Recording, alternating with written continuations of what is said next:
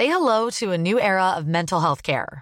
Cerebral is here to help you achieve your mental wellness goals with professional therapy and medication management support. 100% online. You'll experience the all new Cerebral Way, an innovative approach to mental wellness designed around you. You'll get a personalized treatment plan from a therapist, prescriber, or both in a safe and judgment free space. Your cerebral therapist or prescriber will outline a customized plan with clear milestones along the way so you can get to feeling your best. With Cerebral, you're not alone in your mental health journey. We're here to empower you to live a fulfilling life. So take that first step towards a brighter future and sign up today at cerebral.com slash podcast and use code ACasts to get 15% off your first month. Offer only valid on monthly plans. Other exclusions may apply. Offer ends July 31st, 2024. See site for details.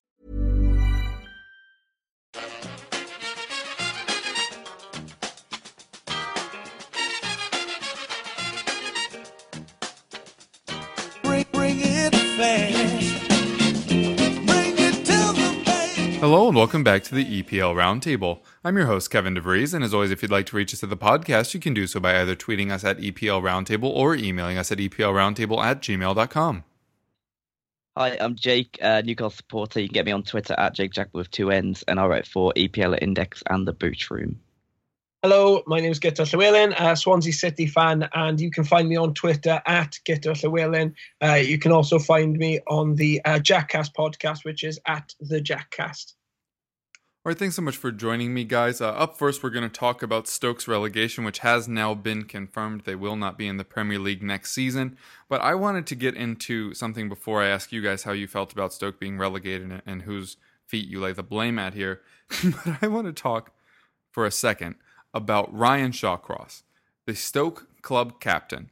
So, first of all, he makes the mistake that ends up getting them relegated, although it was more of a when than an if for them, to be honest. But the mistake does end up sending them down. Then in the post match, they asked Ryan Shawcross what happened this season, and he said it was because they didn't score enough goals. And the thing about that is you're the club captain of a defense that conceded the most goals in the Premier League this season, and you're blaming your attacking players? Like, could you take a little bit of, of the blame for this situation? Like, obviously, Stokes' attack was not fantastic this season. We all know that. But for the captain of the club, when asked what happened in the relegation fight, for him to just ignore himself and all of his flaws as both a player, as a leader, and as a part of the league's worst defense, instead he pointed the blame at his own teammates, at the attacking options at his own club, and said, That's why we went down. For me, that was embarrassing as all hell. And I'm glad that we've seen the back of him. How did you guys feel about Stoke being relegated?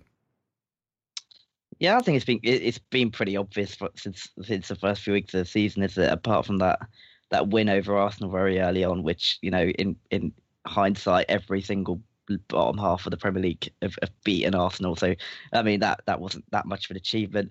Um, I think Mark Hughes probably stayed a little bit too long. They, I think with Mark Hughes, I don't I don't think he's the worst manager in the world. I think he's serviceable, but he's um he's sort of just stuff went, it went a bit stale under him.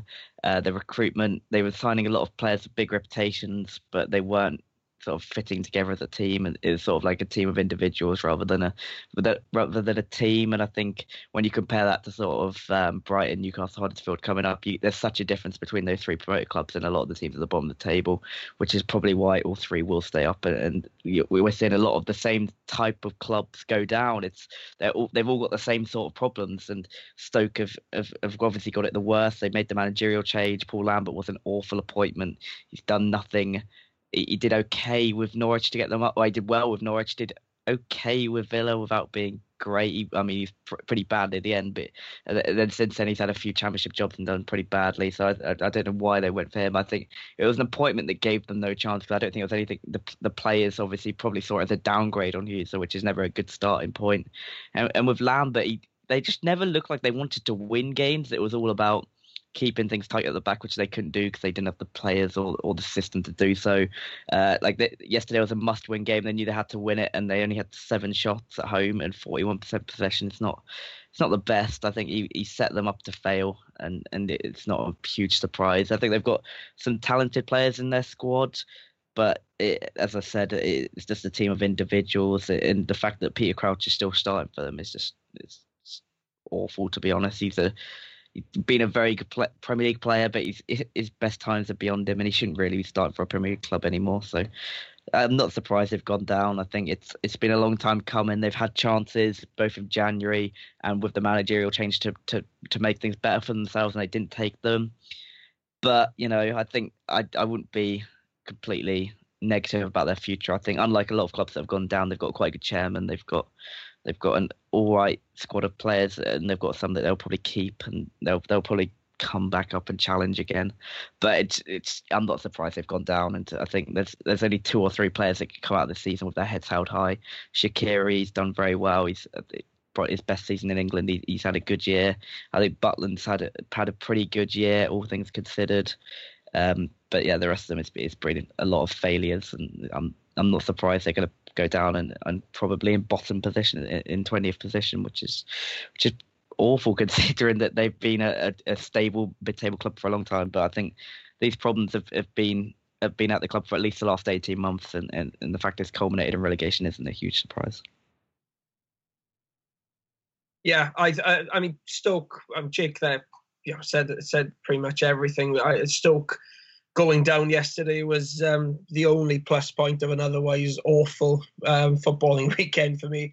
Um, uh, they've been uh, really poor all season. And I think if you look at the team yesterday, um, there are some good players there, like Jake said. Um, I think Joe Allen is fantastic and has been wasted at Stoke. I've liked the look of Badou um, when he's played this season. Um, same goes for Moritz, Bauer, and we know the Shaqiri, when he wants to be, is a very good player too. But there's also a lot of real, really poor players in that that Stoke squad. Um, you know, Ryan Shawcross is an awful defender, always has been. Um, the only way he got away with being a Premier League defender was by pulling shirts. And once the clampdown came in, he was um, always going to find it difficult. Uh, they were playing Glenn Johnson yesterday, which no Premier League team should these days. Uh, the, the front two just said it all, really. Peter Crouch, who um, it must be picking up his pension pretty soon and Diouf, who's I, I, I don't know if there's been a worse finisher playing up front for any team this season. I mean, he's he's just been awful in front of goal this season. Um, and when it became obvious yesterday that the the starting plan wasn't working, Paul, well, Lambert just didn't really have much to go for on the bench. I mean, the, the players that he w- was bringing on, one of them was a kid. Um, I can't remember. Um, um he had the likes of Stephen Ireland, Charlie Adam, Geoff Cameron came on, who's a nothing player, Darren Fletcher, um, Sobhi, who is okay, but nothing more than that. The options weren't there for him to change it. And that's, I think, what we've seen throughout the second half of this season from Stoke. They've the, the, they've set up to pick up draws, as Jake said. And when they've really needed wins, they just haven't had the options to change things. Um, and and that's down to years of complacent recruitment and poor recruitment. I mean, Stoke were a, a club who really brought in players with quite quite a lot of ambition. They they brought in big names, players who wouldn't expect to turn up at a club like Stoke. But over the last few years, they've just they've recruited really really badly, and it's it's culminated in this really un, unbalanced squad, which is which does have some good names, but also has so many poor players. And watching yesterday, I just thought, what a difference a player like Marco Arnautovic could make. Because yes, he's inconsistent and he can be very frustrating, but he's got that quality which in a relegation battle can just get you those extra goals you need. That's what he's done for West Ham this season, and that's why West Ham are where they are and not where Stoke are. And you're thinking, what a, a terrible bit of business it was to sell Arnautovic and just not replace him. Um, after, I mean, they obviously Jesé was the one that they wanted to replace him with, but that didn't turn out well at all. Berahino is still there, um, which again is a, just a disastrous signing, which you know not only didn't contribute to anything, but just really harmed the the entire club. Um, it, it's just everything Stoke have done over the last few years. It's just it's just been very complacent. And I think uh, the same goes for the managerial appointment. Bringing in Lambert, in my eyes, was the move of a club who thought they were going to be okay and could just appoint someone until the end of the season, and then they'll make their you know their main appointment in the summer. And Lambert came in and he's won one game since he's come in. Um, and and even though I think performances have probably been on the whole better than they were under Mark Hughes, Mark Hughes did get the odd win every now and again, um, which got Stoke out of trouble momentarily. And Lambert just hasn't been able to do that. And I do think he has to shoulder quite a bit of the blame. But you know, the main damage was done before he arrived uh, in the recruitment and in the kind of malaise that the Mark Hughes introduced there. And I, I don't think anybody's going to miss Stoke in the Premier League. I think they're a club that a lot of clubs really dislike. Um, they're, they're a bit of a nothing club. It's a terrible away day. Um, and you know they, their fans aren't exactly the most welcoming when you go there. So I don't think anybody's going to be upset that they're going down. Um, but I, I, agree with Jake. I think they are well placed to come up. It's just a question of whether they can make the right appointments now that they um, that now they've done the championship and whether they can strengthen the team in the right areas. But they, they, they fully deserve their relegation. And my only hope is that Swansea aren't going to be playing them next season. But that um, that's uh, that's a big ask at the at this moment in time. And certainly we'll get to that. I will say the thing that I'll miss most uh, about Stoke is the basically two guaranteed wins that we've had against them over the last three or four seasons. Um, they basically ended Paulinho's Tottenham career by injuring his foot. Obviously, the slide tackle from Charlie Adam on Gareth Bale prevented him from playing about a month and a half in a season where we could have finished in the top four and then missed out because we didn't have our best player for over a month. Uh, and I'm sure many other clubs have similar stories uh, about damaging uh, tackles on their players as well. Very well, Stoke. We I was gonna say we barely knew thee, but we we actually knew thee too well.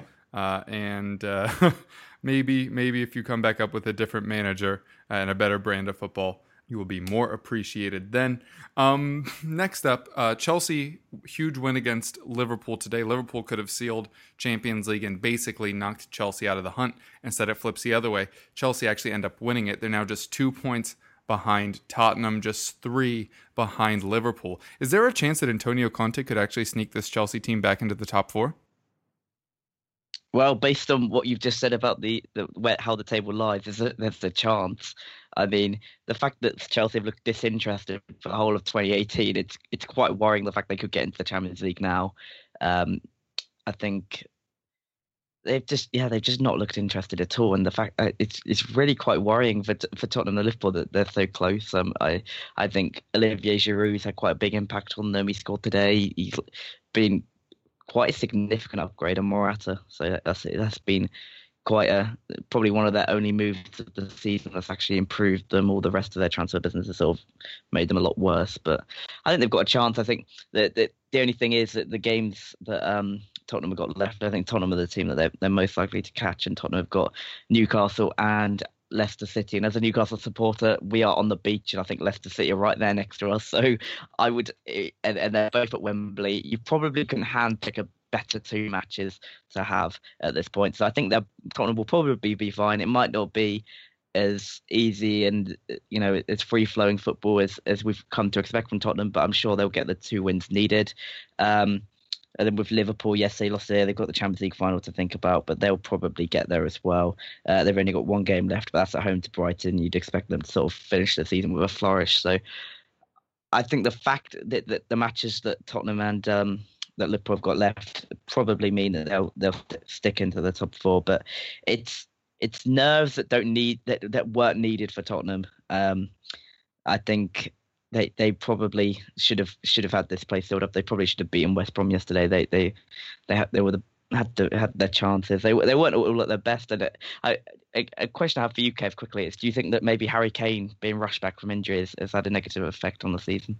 Yeah, and he's usually come back fairly strong from injury, but this one clearly not the case. We needed him back for that Chelsea match. Um, and then I, I, think it would have been hard to put him back on ice after bringing him out uh, in that one uh, as a substitute. It should be noted, um, but yeah, he's he's clearly not up to it right now. He does have two goals in the last uh, five matches, arguably three, but we're not getting into that again. um, but yeah, Harry Kane has definitely been a problem since he came back.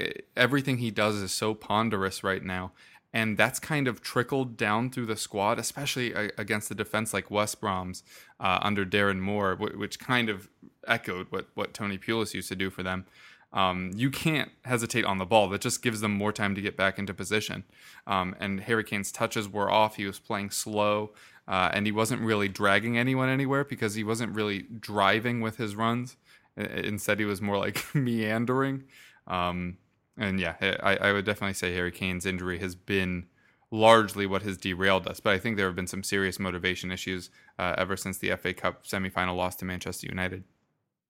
Yeah, I think I think that's that's a that's a fair point. I think I, I think the majority of that squad probably thought you had Champions uh, Champions League sewn up, and and there was a, you know, if you, you're still in the Champions League maybe, or if you you know made that FA Cup final, it would have made all the difference. But um, it's it's it's not been great, and I can see why that, that some some of the supporters are concerned. You you you spoke off air briefly that you you're a bit concerned as well, but I just think if you if you could handpick two fixtures to have, you couldn't have a better two fixtures. I think you'll be absolutely fine. You'll probably get to win both of them and get into the Champions League, and then maybe that's the time to reflect on why it's it's been a bit of a stop start season for Tottenham because I think that's it's probably been the, the worst season for the last few years, and there's a, a top four finish at FA Cup semi final isn't necessarily bad, and, and the group performances in the Champions League are, are, something to cling on to. But it's it's not been a season of, of progression. I think that's that's the point, and, I, and there's got to be so some so, you know investigation into why that's not the case, and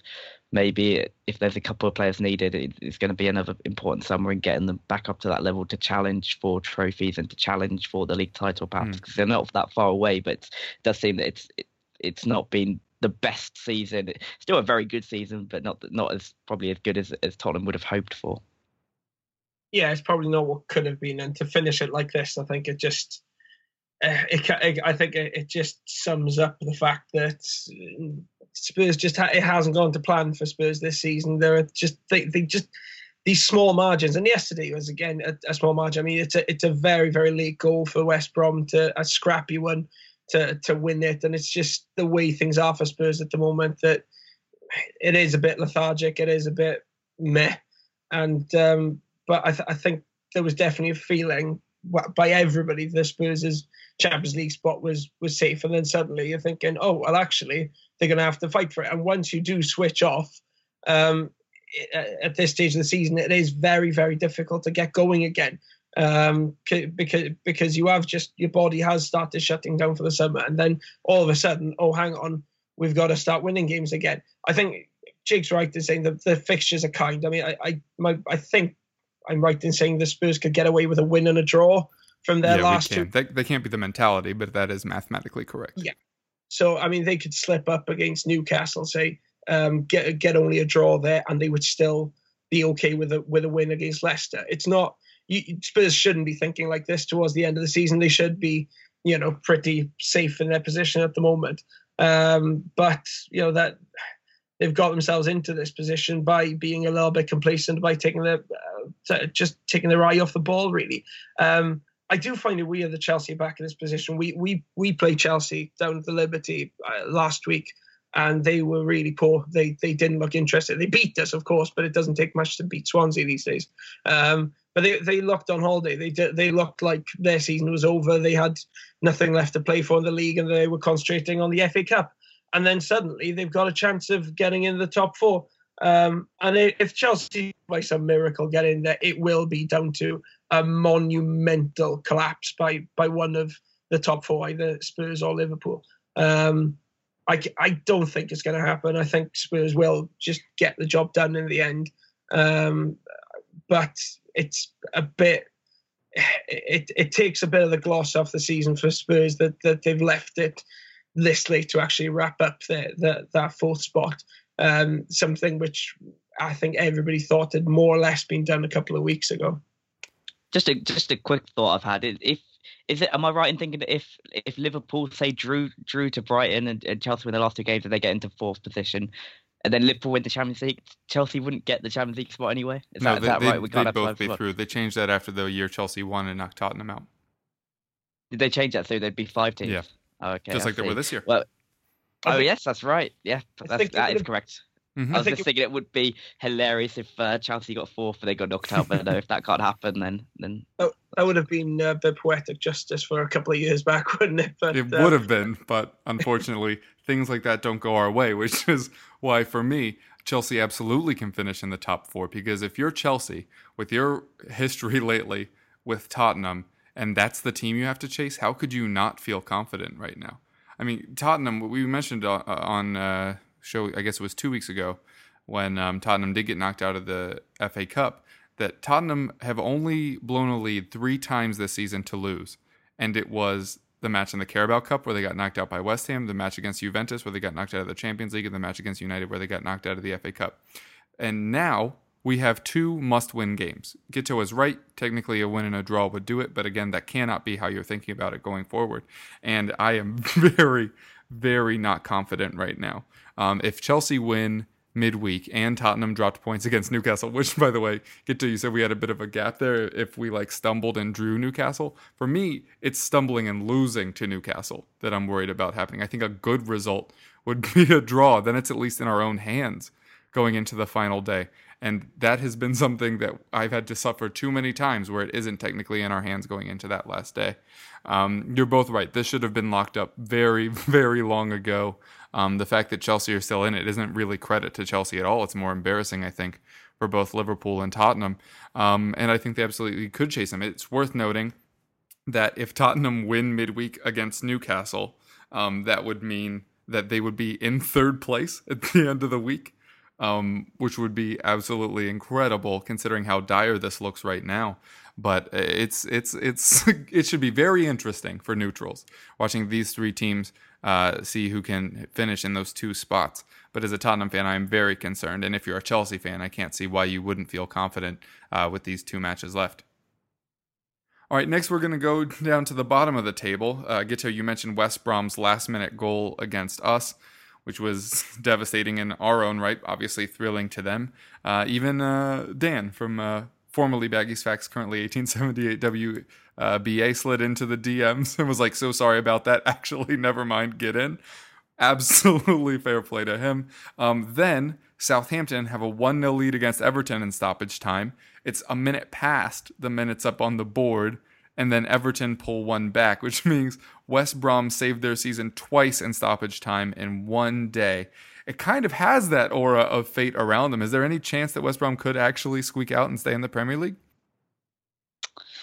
It's still tough, isn't it? I think they've they, it's it's another case that they they took too long sacking Pardew, uh, and probably they shouldn't have never have appointed him in the first place because it was well known that he's he's just not a very good manager. So um, they you know they they need a lot of things to go their way. They they need that Southampton Swansea game to be a draw, and that's uh, you know if you're relying on one game to be a draw, it's quite a big ask. Like, it it it is difficult. I, I think they've got a chance. They've done really well to put themselves in this position, but I still think it's it's too little, too late. I don't I don't I can't imagine thirty. You know. Um, 34 points would be would be enough to stay up. I just I just think it, it's too too little. Um, it, yeah, it, I can't see it. I can't see it. I think it's too. I think that Southampton point is is really has messed them up a little bit because Southampton got a better goal difference. So if they do go on a draw against uh, Swansea, you know, you still need a little bit of a, a goal difference uh, change there. And then you're also asking Stoke to beat Swansea. It, it's a, they're asking for a lot. It's it's not going to happen. It's, I, I think they're they're going to go down, but they can take a lot from how they finish the season. And I think Darren Moore's done enough to show that he he he's perhaps ready for this job. It's it's reminds me a little bit of um of Chris Hughton when we went down. The fact that he'd you know he'd been caretaker and he'd done okay when he'd been caretaker, but um and, and, you know we gave him the job in in the in the championship and he did really well and, and look where he is now. He's he's he's done he's done well at several clubs and and I, I, think this could be the opportunity that Darren Moore needs. Sometimes appointing that the interim is not the best choice, but I think in this case it it, it does look like it's a, a really good fit for club and manager. I think he's he looks ready for for a for a full time job, and I think West Brom need a new direction after Pulis and Pardew. They need someone to, someone to get the fans excited back on board, and I think he'd be the perfect person to do that. So I think I don't think they're going to stay up. I think it's they're asking for way too much in the in in the last few games of the season. But it, has been a really positive end to the season. They can go into some of a real, you know, renewed optimism for for the future. And I think out out of you know they're, they're in a much better position than Stoke to, to come back up at the first attempt. I think even though I think Stoke uh, if they get things right over the summer they they're in a strong position. They still need to make the right appointment. Whereas I think with West Brom they've got that they've got a lot of players that I can imagine would stay, and I think I I think they'll be absolutely fine. I think it, it, a relegation might be it's a setback, but it's not the end of the world. And I think with Darren Moore, they they'd be in a, a very good strong uh, good position to come straight back up yeah, I, I agree. Darren Moore's done more than enough to to merit that full time job, uh, and I think West Brom fans, from what I gather, they they really like a proper club man there, just to kind of get the fans back on board as much as kind of improve the performances on the pitch. Um, having said that, if he does get the job, he's definitely going to be a championship manager next season. There is no way that West Brom are going to get out of this one. Uh, it is ridiculous that it's still a mathematical possibility with uh, one game to go. Um, but they're not going to. I mean, even like Jake said, even if they get a if Swansea and Southampton draw, the the goal difference uh, between the difference in goal difference between Southampton and West Brom means they they'd need a, a, a miraculous result on the final day to um, to to stay up. If if West Brom do stay up, then Swansea and Southampton both deserve to be relegated down to League One because it would be the most embarrassing collapse possible to allow West Brom to stay up this season. Um, they do deserve a heck of a lot of credit for battling on despite being doomed. Uh, it is just a shame from a West Brom point of view that they didn't sack Pardew that little bit earlier, that they didn't, you know, get their act together that little bit sooner uh, and, and a proper bid for survival. Um, but as a Swansea fan, obviously, I'm delighted about that. I agree with Jake. I think they've got a good squad there. Um, they shouldn't really have been in this position in the first place. Mm. But um, next season, they are going to be in a really good position in the championship. They they'll be one of the favourites from the start to come back up. Um, and um, I, I, do think it's a loss for the Premier League actually losing West Brom. Complete opposite to Stoke. I think they are a good club who have contributed a lot to the Premier League over the years and um, it is going to be a shame seeing them drop down. Um, but I don't. I have a feeling they won't be out the Premier League for long.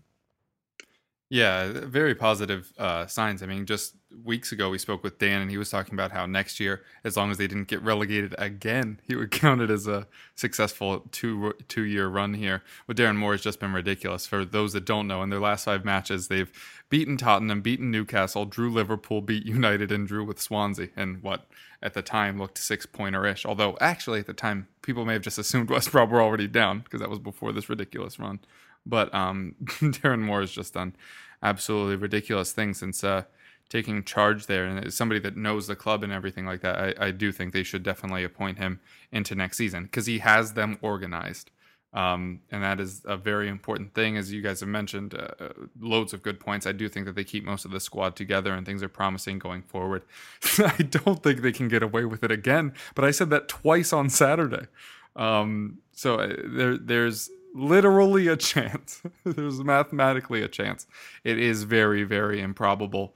Um, but just like we were talking about uh, with the situation with uh, Tottenham and Liverpool and Chelsea, I mean, it, it does reflect poorly on the clubs around them that they've been able to get back into these hunts. Uh, but all credit to, to West Brom and Darren Moore. And as you mentioned, that West Brom, I, I had a great time as an away day.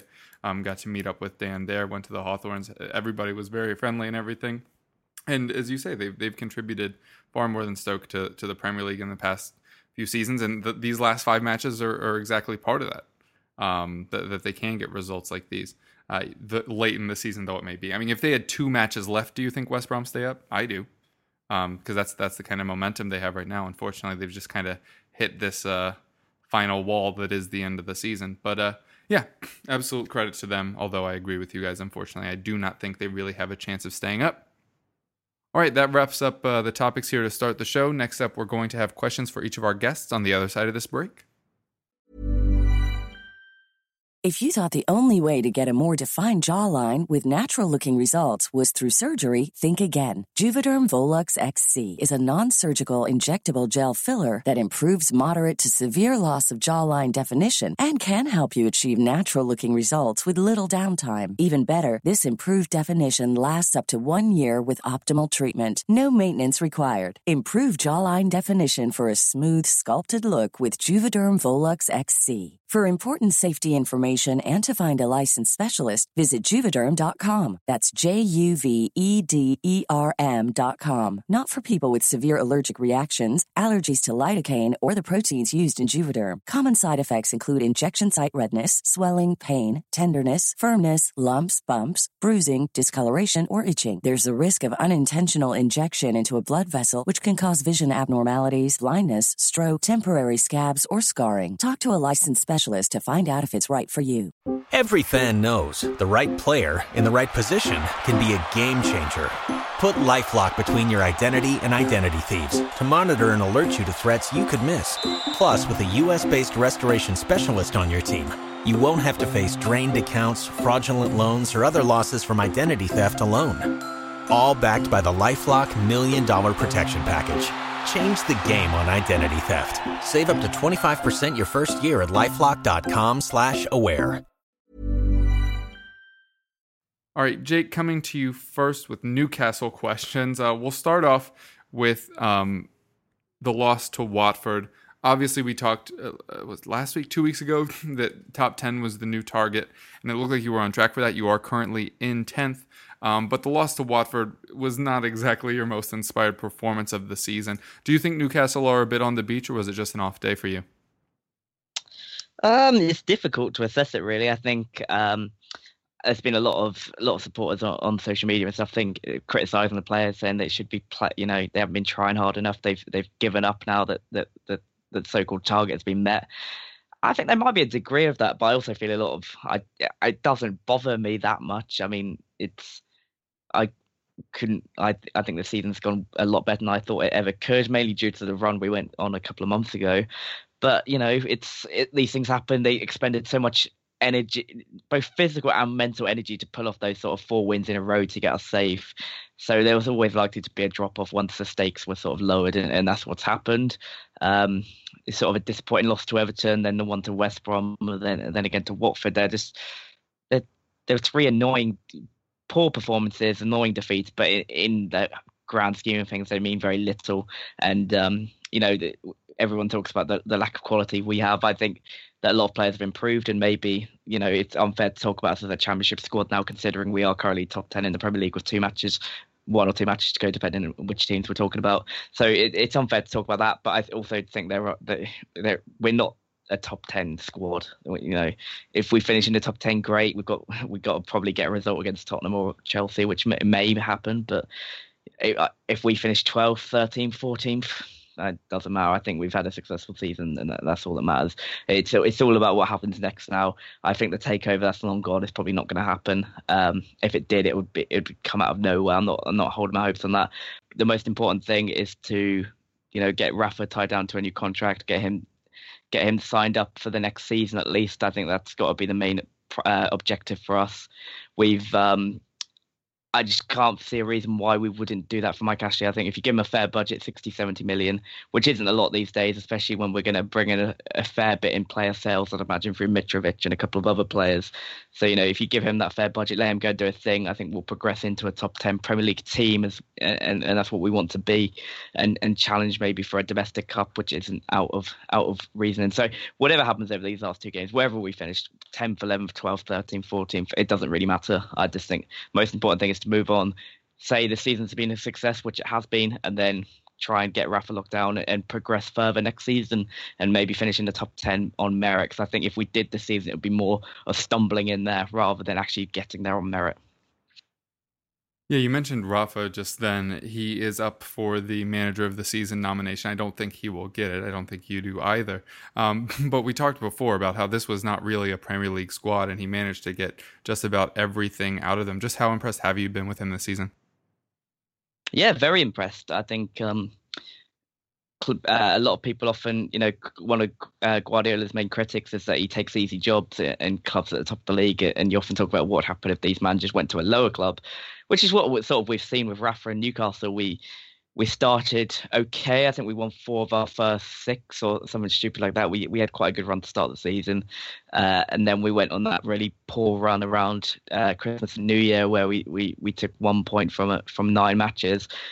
But then since then we we've been we've improved a lot. We've we've been staying in games. We, if you look at the goal differences, and you got we've got one of the better goal differences um, outside of those top sort of six or seven teams. So that sort of shows the way he manages. It's very percentage football, but that's what we've had to do, and he's he's shown his quality. Without Rafa Benitez, I think we'd have been in a proper, real bad relegation battle. But we had him. He's shown his quality. I think he's so important, and it's it's what he represents as well. I've spoken about it time and time again, but it's it he he represents hope for for better future. And he's done that in, in his sort of. I think he's been at the club for two years now. He's got us promoted. He's got us. Um, you know, to a safe finish in the Premier League. So I think if he stays, we'd only keep getting better as long as he's given, you know, a fair budget to work with. I think that would be great. And and, and I think we've seen with his signings this this season, especially in January, you know, Dubravka and Kennedy, uh, and even at the start of the season, Lejeune's been quite a good signing.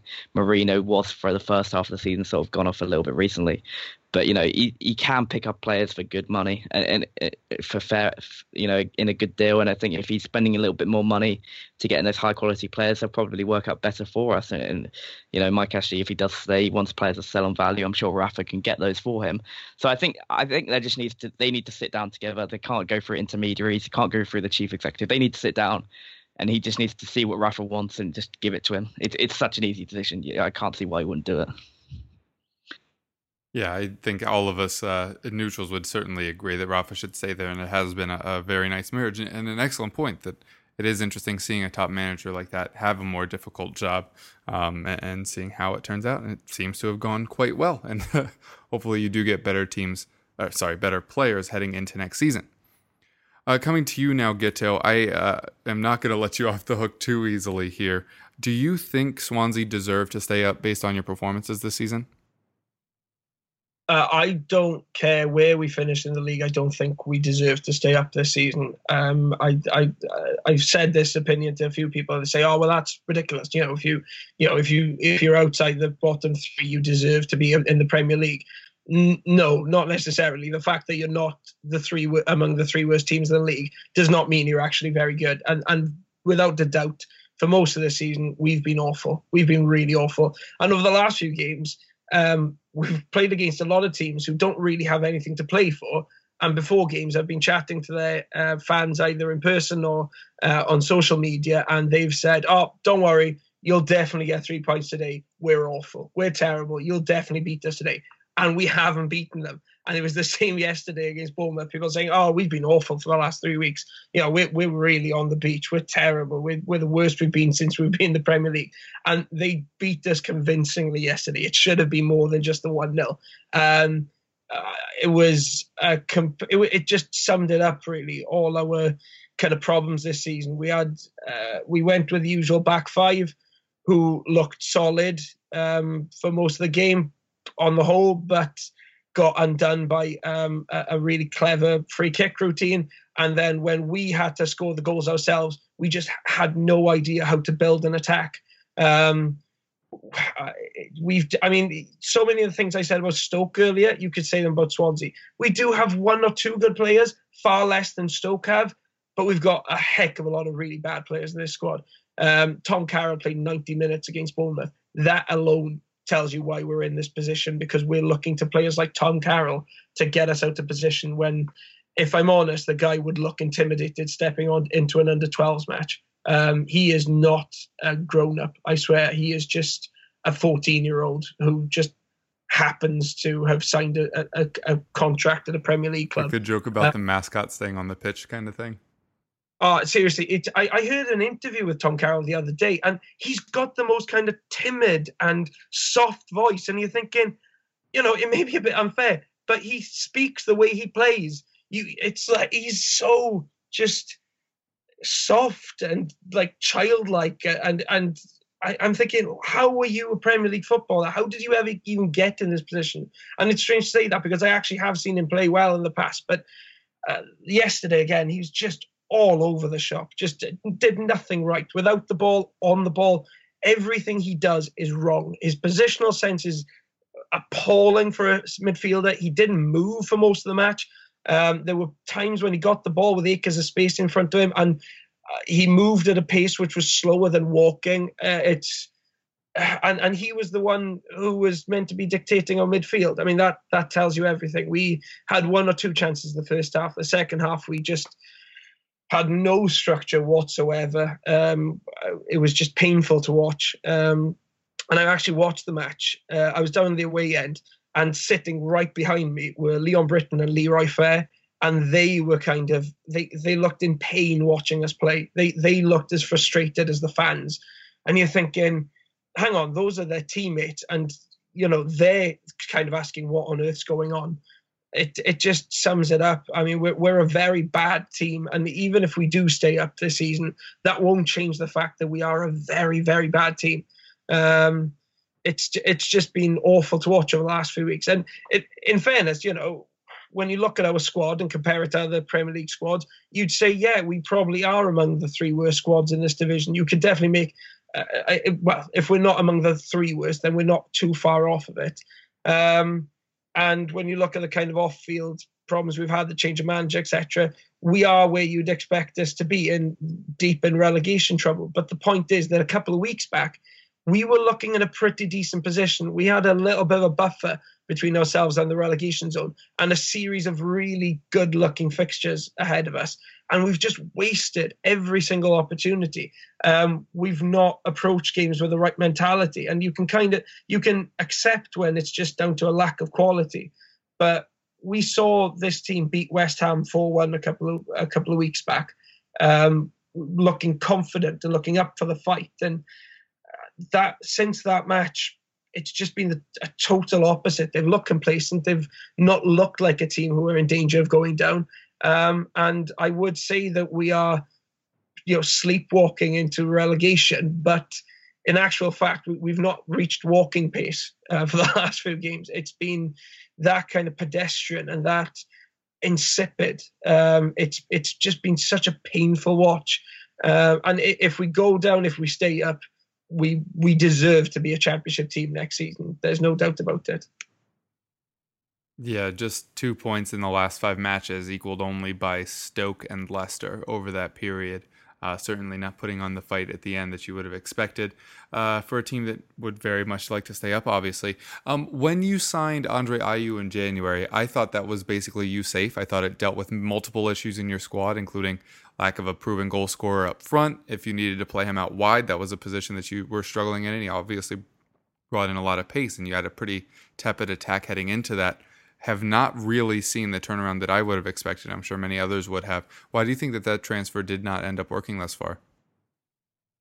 Uh, I'm I'm really not sure about that one. Um, I didn't, you know, I, I would have thought we, we overpaid massively for Ayew. There's no doubt about that. Um, we paid we paid close to 20 million for him which for a player his age um, and having had a couple of troubled years at West Ham was um, was a heck of a lot of money. I thought, um, and I, he's he's not been poor, but at the same time he's just not had that.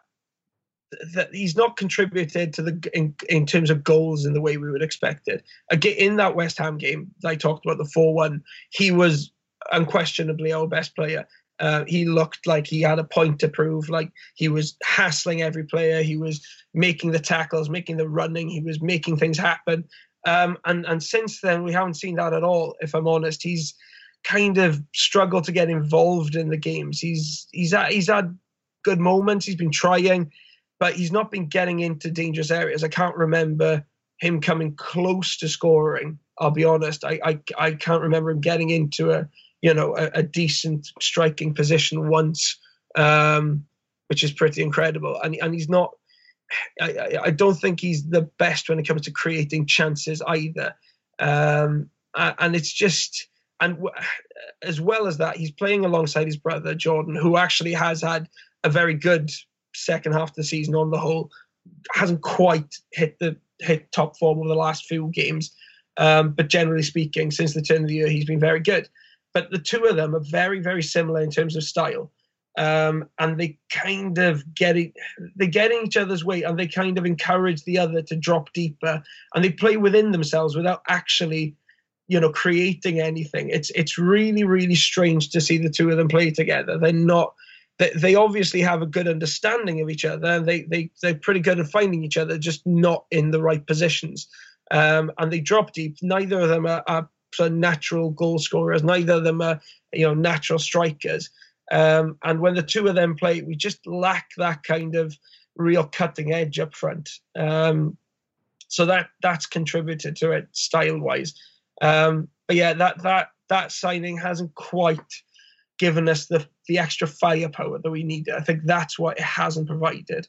Um, and it's you know, like I said, he's not he's not been bad, but it's not it, it's not really clicked for us. And when you look at our transfer business over the last 12 months as a whole, you can look further back really, but the, we've made a lot of moves that just haven't gone right at all. The Roque Mesa one was one which should have been a brilliant signing in previous years. It would have been, but he doesn't fit in at this club anymore because we don't pass the ball. Um, we signed Sam Clucas for a, a, an extortionate amount of money.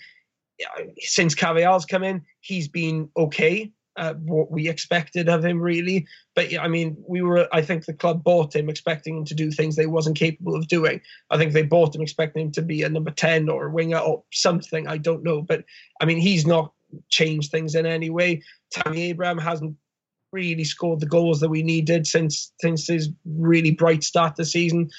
Uh, and then in in this in the January transfer window, we bought Ayew, who I talked about just now, and Andy King, who's you know, he, he's done what Andy King does. He's just stood there in Profoundly midfield. average. Oh, just beyond average. I mean, he'd look average in any league he was playing in. I mean, I, I don't know what we expected of him, but you know, he's if if we were expecting him to change things, then well, that was stupid on our part, and he's just been as we all expected, really. And and while this is, and because all these you know, the, these new signings are, are and that's without mentioning Renato Sanches, by the way, um, who will go down in history as one of the most bizarre kind of signings ever. Um, his season has just been one long nightmare, and because all these players have failed to have any kind of impact uh, on our season, we've been relying on players that we shouldn't be relying on. Nathan Dyer started another game on. Uh, uh, on, on Saturday against Bournemouth, a player who hasn't really been up to Premier League standards for, for quite some time now. Likewise, Wayne Routledge was brought on to try and get a goal against Chelsea. Wayne Routledge hasn't had a good game in about three years. He's he, he would look poor in most championship teams, uh, and yet we're asking him to kind of save our season. It's it's it's just awful to watch. If I'm honest, it's the poor recruitment. Uh, if we do eventually go down at the end of the season, um, will will definitely be probably the key reason we go down, if I'm honest. Yeah, hoping uh, that doesn't happen. As I said last year when we beat you with like three weeks to go and it looked like you might be relegated, I think Swansea are a credit to the Premier League and hopefully you can maintain your status again. And uh, kind of like Tottenham, your fate is in your own hands at the moment. It's just uh, for both of us, obviously in different scenarios, but uh, well, similar scenarios, just different stakes. Um, not a lot of confidence from the fan base that you'll be able to get it done.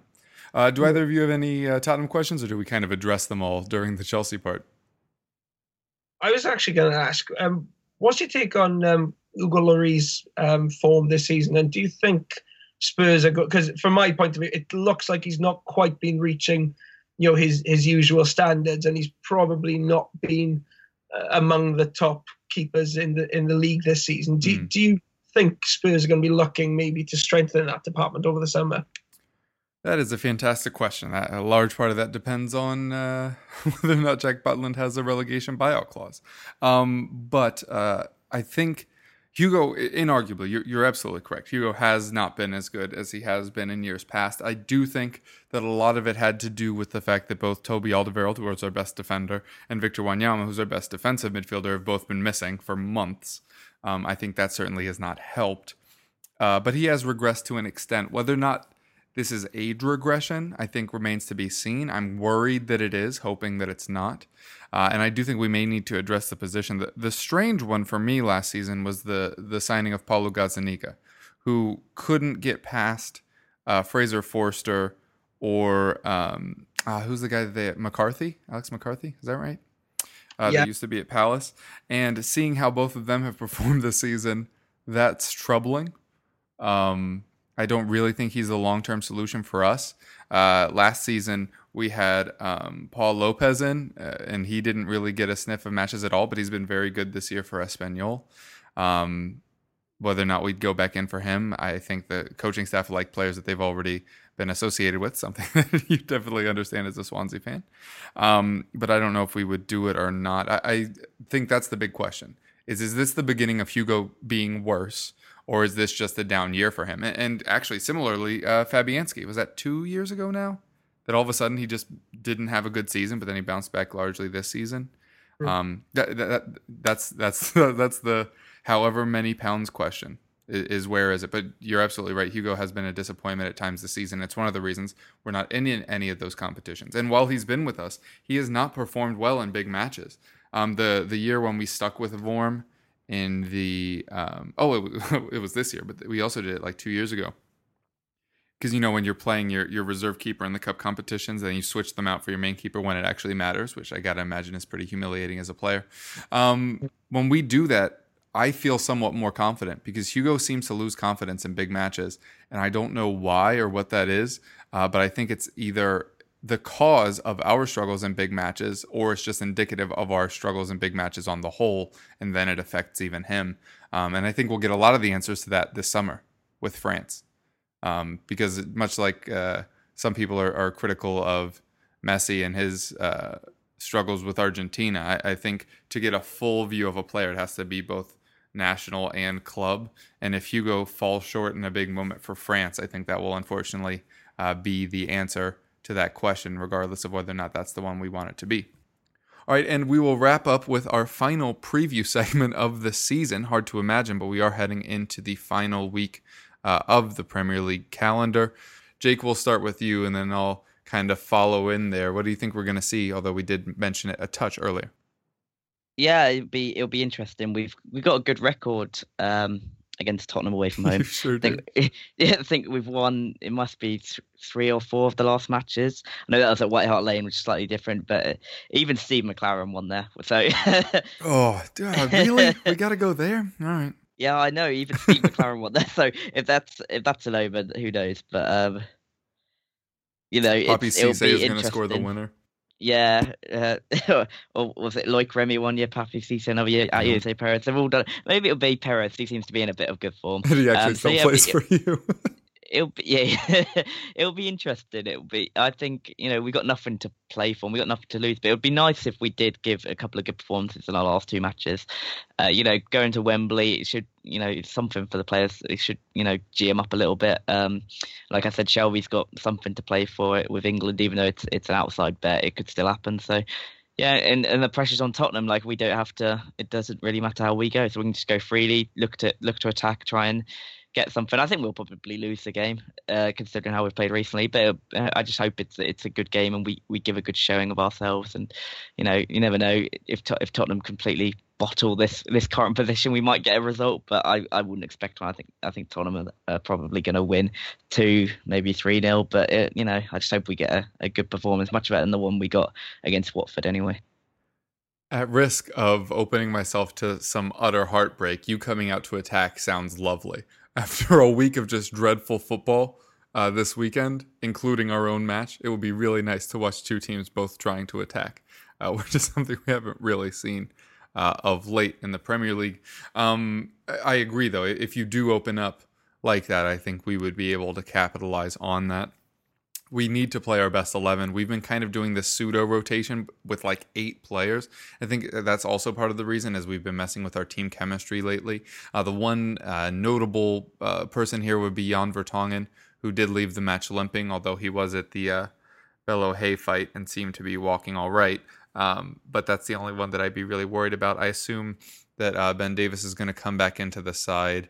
Um, it might be dire. I don't think Lamela should start again. The fact that uh, Dele Alli was yanked before him was shocking. Lamela had a very, very poor match. It was one of the reasons the attack was so slow, unfortunately. Um,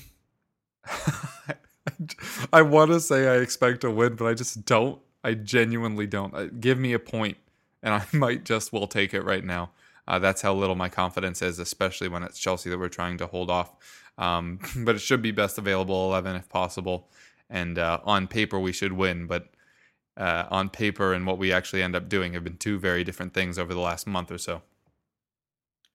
All right, uh, then we'll come to you, Guto. Uh, you're going to be playing Southampton. Uh, obviously, this is a, a, massive, massive match for both you and the West Brom permutation that we discussed earlier. Uh, but this is at home at the Liberty. I saw some people saying that uh, you may drop points against Bournemouth, but now you have these two home matches to save your season. The first one, obviously, being Southampton, which I just mentioned. Do you think you'll be able to pull it off in this one? Yeah, well, even before the Bournemouth game, we were saying that Southampton was going to be a much bigger game. Um, it's it's absolutely huge. Both both teams know it. Uh, we're level on points. Um, it's so difficult to see us winning it though because we haven't won in so long. Um, and Southampton just seem like they've got more momentum going into this game. They won last week. They were seconds away from winning uh, away at Everton on um, Saturday. I, I, I mean, who knows how they're going to react to that? It could be a hammer blow to them. It could just inspire them and drive them on to kind of rectify the injustice um, of of dropping those two points. Um, it's it's huge. I mean, Huddersfield's point against um, against Manchester City means that um, if Swansea lose on Tuesday, um, we'd have to beat Stoke and hope that Huddersfield pick up no points on. Uh, sorry, that Huddersfield pick up no points on their remaining two games. Um, and considering one of those remaining two games is home to Arsenal, um, who have not picked up an away point all year in, in 2018, um, I, I can't say I'm too confident about Huddersfield going the rest of the season without picking up a point. Um, I think lose and we're down, basically. Um, I, I, I think a draw would be just about okay uh, for both sides, even if it would be far from ideal. But I think both teams are going to be going for the win. I think that both teams are going to know that, you know, a win would almost put them safe. Um, I mean, it's just Southampton have got um, Manchester City on the final day of the season, whereas we've got Stoke.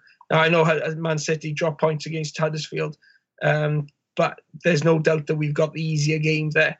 Um, we have a pretty good record at home to Stoke. Stoke, of course, haven't won in a very, very long time, and they will be feeling down after this, um, after Saturday's match. Um, so even if they kind of feel like they want to give their fans a good send off as they go down, they're still unlikely to play particularly well. Um, I cannot see us losing to Stoke on the final day. Um, and if all we need from that game is a draw, then I would be confident of us getting a draw. But it's Tuesday night's match is the big one against Southampton, and I, I, wish I could say, like you, Kev, I wish I could say I was confident of us getting a win at, at Southampton. But they've got better players. I think on the whole this season they've been quite considerably better than us, if I'm honest. When you look at their general play, um, and they're going into the game with greater momentum. Um, I'm optimistically saying I, th- I, I, I, I think it could be a draw. Um, and as long as we don't win it, I think I'll, I'll, I'll be able to cope with it, even if you know it won't inspire much confidence. So I'll, I'll, i think we can probably get a draw out of the Southampton match, and then just hope that Manchester City turn up on the final day and beat them, and that, that we can pick up something against Stoke. Two draws from these next two games could be enough to keep us up, which is a, a ridiculous scenario. Um, but if that does happen, it would really sum up the lack of quality at the foot of the table this season. Yeah, I've been saying for a couple weeks now. I think 36 points is the safety spot. Um, 35, as you said, two draws could do it, but I think you really need to get one win in there uh, to definitely be fine heading into the last day. So if you could manage that against Southampton, I think that would be absolutely massive for you. Um, Jake, coming back to you now, then you host Chelsea. So if you could let us get points and let them not get points, that would be swell. Uh, but I assume it's basically going to be the, the same prediction wise from you. I don't know. I'd be a bit, little bit more confident about playing Chelsea at home. Though would be Tottenham away. I think they've got the FA Cup on the on the on the horizon. True. It depends what happens in the, in the midweek. If if they've still got a chance of Champions League, of course they'll come there looking for a result. But I just I've like Guto said earlier. I just I'm not surprised. I've just not been not not been very impressed with Chelsea recently. They they've looked just poor in 2018. Uh, and you know, if we at St James Park, if we're looking to finish the season strongly, you know, send everybody off in a good mood for the summer. We could show up and do something. We've beaten Manchester United and uh, Arsenal there in, in, in this calendar year, so I, I can't. I could. I, I'd be more confident about getting something from that one. I could see us getting a point maybe from that, or maybe a win. But I, I think we'll probably lose the Spurs game. So I, I think we'll get another point from somewhere. Probably probably that Chelsea game, to be honest. That would be delightful. Um, then Guto, you end the the year at the Liberty facing Stoke, who have already been relegated. Is this the one where you're kind of expecting three points? We should be really, um, but but we've expected three points against several teams this over the last few weeks, and, and we've not produced the goods. Um, I, I, I, like I said, I can't see us losing to Stoke, but it it, it really does depend on the um, on on the midweek result uh, against Southampton too, um, and possibly on what what Huddersfield do um, on on our attitude to that game. If we beat Southampton, then we will definitely be going into that Stoke match saying a draw is okay, and we will just park the bus and hope that we can keep Crouch and Diouf out, um, which doesn't sound like the most difficult thing to do, but honestly, if one team um, can concede to those two, it is Swansea. Um, yeah, it it all depends on Tuesday's game how we approach that match, and uh, my feeling is that we won't have done enough on Tuesday to be able to take that game for granted. Um, it's it's just so it's so tricky looking at the next two games, and sadly, you know, the big question is, are we going to stay up? And I'd have to say, if I was a neutral looking at the current situation, I'd say the Southampton are in a, better, a slightly better position than us to stay up purely on the fact on the basis that they are uh, they've they've got a greater degree of momentum, and our performances over the last few weeks have just been appallingly bad.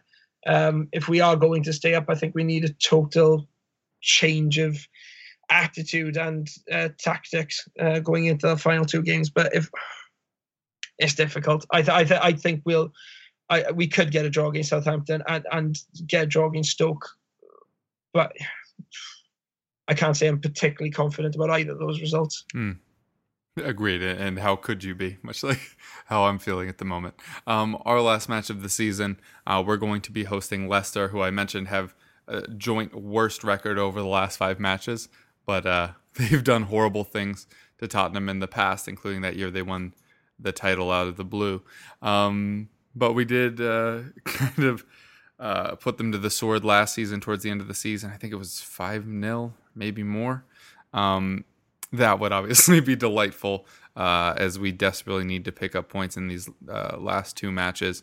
Um, we're, it has to be best 11 here on out. We can't rotate anymore. We've tried that game over the last few weeks and we've dropped points because of it. Um, so, again, just like Guto, not confident, but we have to get the points. And I wish I was more confident that that meant that we would. All right, that'll do it for us today. So if you'd like to tell the folks where they could find you or any projects you're working on, now would be a good time.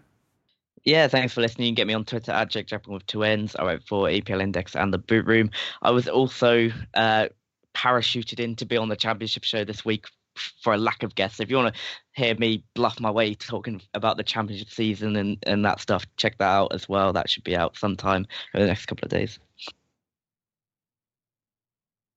Yeah, thanks for having me on. Uh, I really hope it's not my final appearance on the Premier League podcast. Um, uh, if you want to uh, catch up with the Jackcast, we recorded last week and we will be recording again midweek. You can find us on Twitter at the Jackcast. Yeah, and I'm your host, Kevin DeVries. You can find me on Twitter at Kevrov. You can find my writings over at Goal and Goal Betting about fantasy and betting, respectively. Uh, also, be sure to check out the championship show that Jake just mentioned, and we'll have a fantasy show uh, probably Thursday night after the last uh, match here of game week 37. Uh, so be sure to check in on all of that stuff. Thanks, guys, so much for joining me. It was a pleasure as always. We hope you keep listening.